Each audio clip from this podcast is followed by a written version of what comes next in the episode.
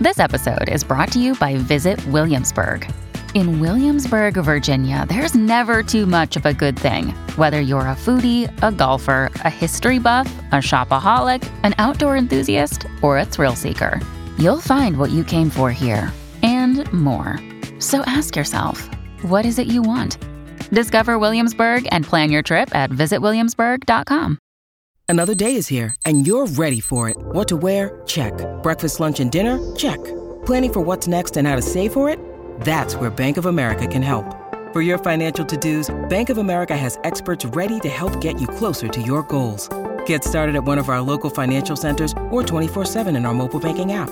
Find a location near you at bankofamerica.com slash talk to us. What would you like the power to do? Mobile banking requires downloading the app and is only available for select devices. Message and data rates may apply. Bank of America and a member FDIC. Hey, Heartbreakers, welcome to another breakdown bonus episode. I have two very special guests with me today from the Trashy Divorces podcast. I'm here with Alicia and Stacie. How are y'all? Hey, Abby, so good. How's it going, Heartbreakers? We're excited to be here. Good. Fellow Southerners here to break down this divorce. I'm so pumped because you guys talk about divorces all the time on your podcast. And I just felt like you guys would be so perfect to uh, let us know how you felt about this story. What do you guys think makes a good divorce story? I like this is Stacie. I like stuff that is just over the top, not in a dangerous way, but just like just over the top with pettiness. You know, the ex who like clears out all of the cutlery. I think it was uh, Bethenny Frankel who got left with like one spoon. I've forgotten about that.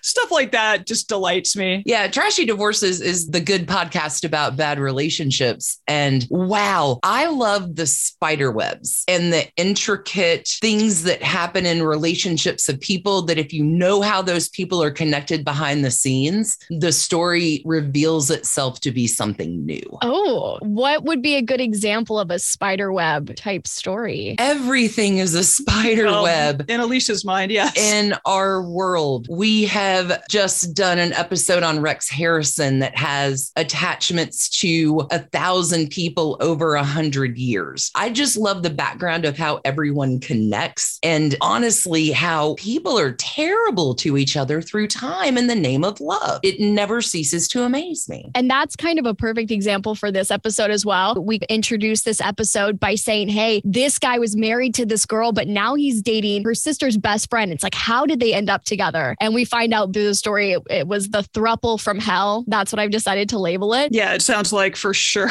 No, that's not even a thruple. I have a lot to say. The thing, so here's a great spider web for you. I listened to this poor, poor girl, and all I could think about, Abby, was the triangle between Ernest Hemingway, his first wife, Hadley, and his second wife, Pauline. So in my brain, the whole time I was listening to the sweet, poor child, all I can think about is I'm calling her Hadley. I'm calling the terrible husband Ernest, and I'm calling the new gal Pauline, and none of it's gonna go great if history teaches us anything. Exactly. And it looks like it repeated itself with this poor girl's story. What I thought was so sad about the story is they were together for 10 years. They were each other's first love. And then they get married and everything just starts to unravel. You two are a married couple. Right after you get married, one of you is saying, Hey, I'm, I think I'm polyamorous. How are you reacting to that? I think that would have gone poorly. Just- Well, especially after marriage, I think in a healthy relationship, you have a number of conversations as you're deciding to get together. Right. In the bloom of youth, I don't know if people necessarily A, have those conversations or B, even know that they should have those conversations. Right. I also kind of wonder with this particular former couple, people will sometimes be accused of perhaps having a baby to try to save the marriage. I wonder if the would be husband didn't actually like get married to try to save the relationship and some like misguided, maybe he knew he wasn't into it anymore. I'm not sure how long they were married uh, before the uh, the poly Stuff. stuff. big idea came yes, up. his bright plan for their future. I do wonder though if that may have been going through his mind, like we've been together so long, you know, like something good natured that then turned very sour. Well, I think if you're like a youth group kid, you've Mhm. gone to church youth group, you've got the experience you have. And again, little Hadley, we were living alone, we were making our space. Like you changed so much in that time frame. I'm not discouraging anyone from getting married at a young age, and certainly sometimes the first one you fall for can be the one. This thing with Ernest here, oh man, Ernie. And he comes out and he's like, Yeah, I'm polyamorous. You don't know what that means. You just want another girl. You, you want a girlfriend, man. There are ways to be poly and have that conversation with your partner. Absolutely. Partners. Mhm. They're fantastic reference books. Uh, the Ethical Slut, Dossie Easton and Janet Hardy. Like there are ways to compassionately and within finding the way to fulfill the needs that you may have, you can do that well. Right. And and with an egalitarian structure, he had met someone he wanted to date. She's not into you. she's not into girls. What should have happened is she should have been free to go find a boyfriend, which I don't think is what she wanted either. Right. Like what they had was not Ernie polyamory. should have said, Hey, this is a healthy relationship. Hey, it turns out that I'm having some weird feelings. Can we sit down and talk about how this goes for me? But Ernie didn't do that. Ernie was a terrified chicken boy about it. what did you say earlier, Stacie? Ernie feels to you like he has a punchable face. Yeah, I'm I'm I mean, I don't want to like get into like, I don't know, slander or whatever. I've never, I don't know who the guy is, but I'm just assuming a very punchable face. Hadley has bought herself every gift, gift wrapped it herself, and you're out buying a $200 basket at Target. You can just take days off. No, you have a girlfriend, and your wife is making her breakfast and lunches, doing everything she can to try to save something that clearly from the outset you wanted to bail on. man. yeah, yeah. Just that part's cowardly. Just be honest about it. Yep. Ernie. he backed her into this position in front of his friend who's afraid of confrontation. And she's like, okay, well, this is coming out of nowhere. And now she's become like, it felt like to me, she became their mom, their built in maid, their built in chef. And then eventually we get to the point where she becomes like their sex translator, which made me so uncomfortable even having to picture that. Yeah. Poor girl.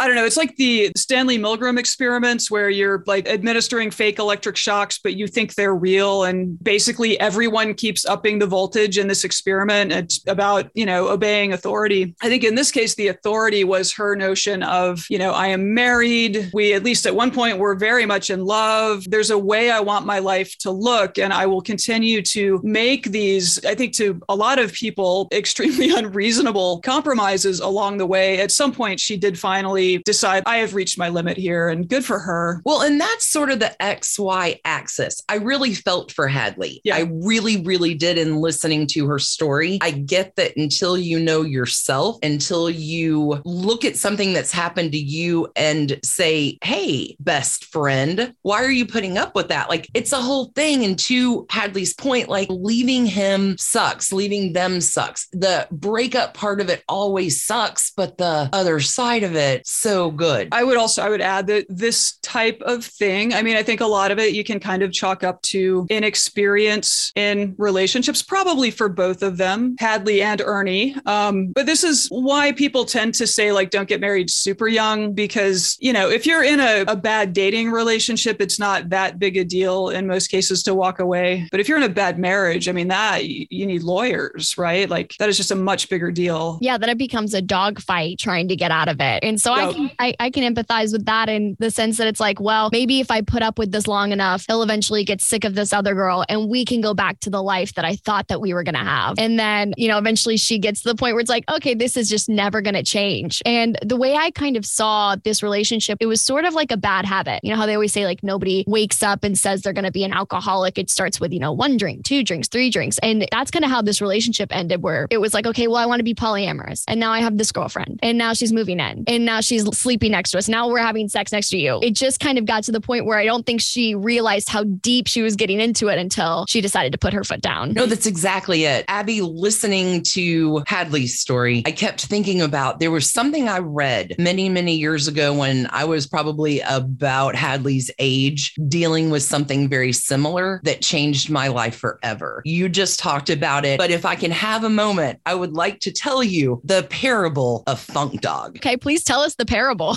The Parable of Funk Dog. This is a little bit of a story mentioned in Jill Conner Browne's book, The Sweet Potato Queens. Go with me here. I promise it's going to make sense in just a second. A stranger came to their door one day. He was singularly unattractive, very little hair covering his hideous, sore racked skin, just generally ratty and nasty looking. As it is often said of the unbeautiful of the world, he had a great personality. He came to be known as Funk Dog because he was, in fact, a dog and he was funky.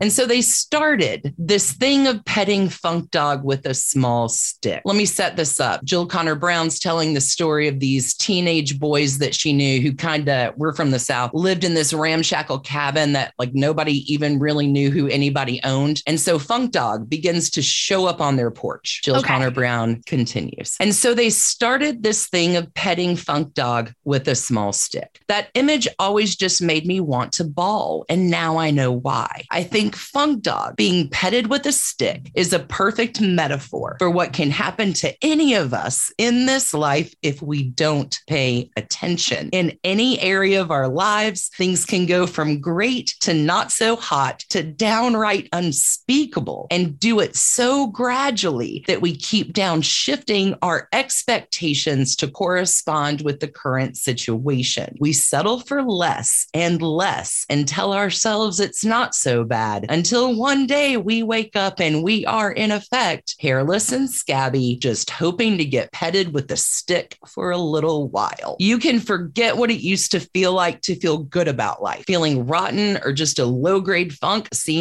normal and therefore acceptable. I just don't believe that God intended for any of his creatures to be petted with sticks. If some area of your life sucks, do something else. Life is too short and too long to spend it being miserable. Life may indeed be short, but it is for a fact wide. It is high time we started settling for more. That's all I could think about with poor Hadley. Well, it's so true to so many of the breakup stories that we have on this podcast. Like I said earlier to y'all off of the recording is it's kind of a case study in why people decide to stay in terrible relationships. And ultimately, like the lesson that all of them can be chalked up to is they'll say something like, well, I just didn't think I could do any better. I didn't think anybody else would love me. Or the cost was of leaving seemed so much more expensive than staying emotionally, financially, whatever. Anybody can relate that to their life in terms of a toxic relationship or their career if they feel like they're just settling in a career. I think that's very universal for anybody listening. The parable of Funk Dog. I swear I have thought about it once a week for the last 25 years. That life is short, but it is in fact wide. It is high time we started settling for more. You know, it's not going to go great with Ernie and Pauline. Let me tell you that. Like